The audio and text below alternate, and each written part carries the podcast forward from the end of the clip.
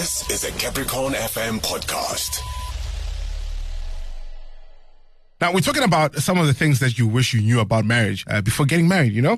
And some of those who aren't married, we're talking about some of the things that scare you genuinely the most about, you know, getting married. So we've invited somebody special to have a chat with us today. We're talking to uh, Londiwe Shezi, who is the founder of Makoti Boot Camp. She joins us on the line right now. Londiwe, hi. Hi, how are you? Good in yourself. I'm good, thanks as well. I, I, I feel blessed enough to be able to have this conversation with you openly, you know, so much appreciated. Thank you so much for taking your time.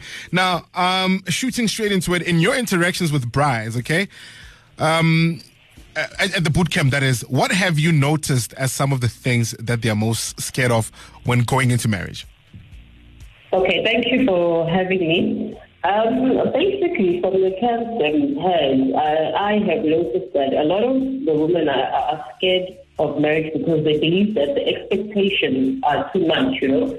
Um, they, they, there's also that um, fear of the in-laws because all the camps that we've had, actually, that was like the main topic, in-laws you know, like going into a family that, I mean, you, you don't know or you are not familiar with. So yeah, a lot of people just feel like there's just too much expectation. You know, I have to cook, I have to act a certain way, I have to dress a certain way, you know? So mm. those are like the main ones. All right, and also, why did you decide to start such a platform like, uh, like that one specifically? Considering the fact that there's been a lot of talk around women being treated like slaves, uh, just in the name of being makoti. Yes. Um, okay. Firstly, like our project, we are not trying to to to encourage, you know, uh, women to be treated like women. Um, what we are doing is just bringing women together. Basically, the, the main aim firstly was to enhance, you know, like tradition because at the camp um, we learn traditional foods, um, you know, like like how to brew uh, traditional beer, yeah. how to cook pap, how to cook kutu, um, etc., etc. But for me as well, it was more like a personal journey because I was married, right? So then I, I then looked at what exactly I sort of lacked as a skill, not really as a skill for marriage, but as a general skill for myself as well that maybe could have just improved the the, the, the relationship. Um, you know, because my friends always say that it's the man, it's the man who was wrong. You know, especially in, in separation. So it, it became like a personal journey. So I wanted to do something for other young women who have also never had the platform to learn traditional beer, to learn these traditional foods because yeah. of now, because of how we are now brought up. And some women don't even have mothers or, you know, things like that. So they never get the opportunity to learn these things. Mm-hmm. Now, uh, if you don't mind me asking, what have you noticed as the top two reasons why marriages fail?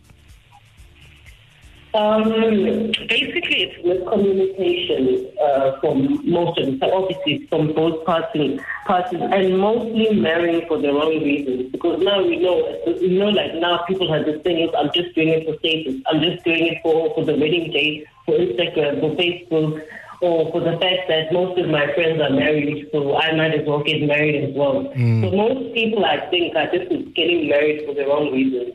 Mm, okay, okay. Now, um, we, we know this saying famously, uh, uh you know, uh, it meant something different 10 years, 20, 30 years ago. But how would you describe it in the modern day terms?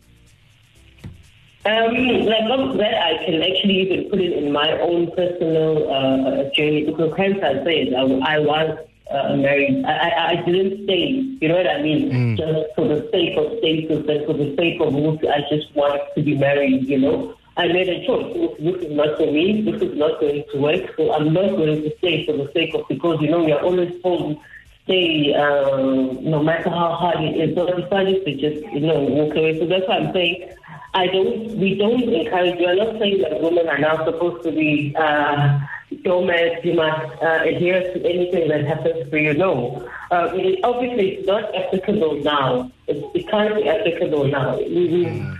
We've grown, we, we learn, um, and women are now a little bit more independent. Not even a little, they're more independent in the past, most women stayed because they didn't have any income. The only income that they had, for example, was from the husband.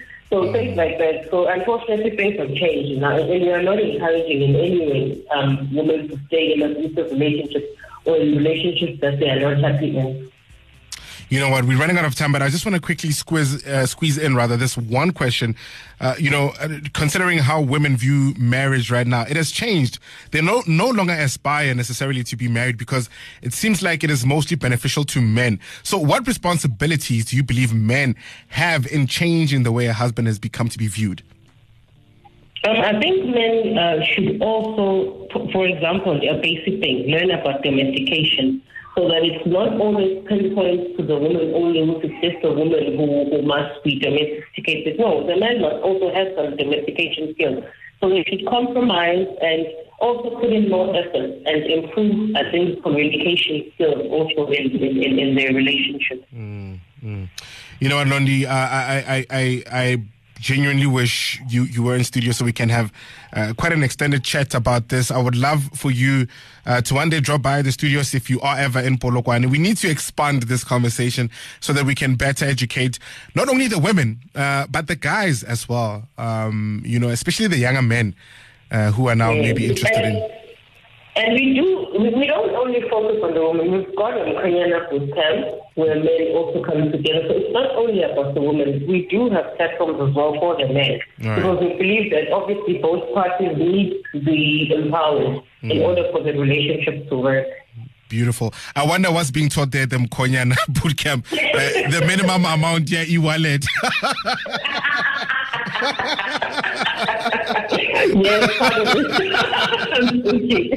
All right, Londi, thank you so much for talking to us. We really do appreciate it, okay? Thank you so much for having me as well. All right, cheers. That was a Capricorn FM podcast. For more podcasts, visit capricornfm.co.za.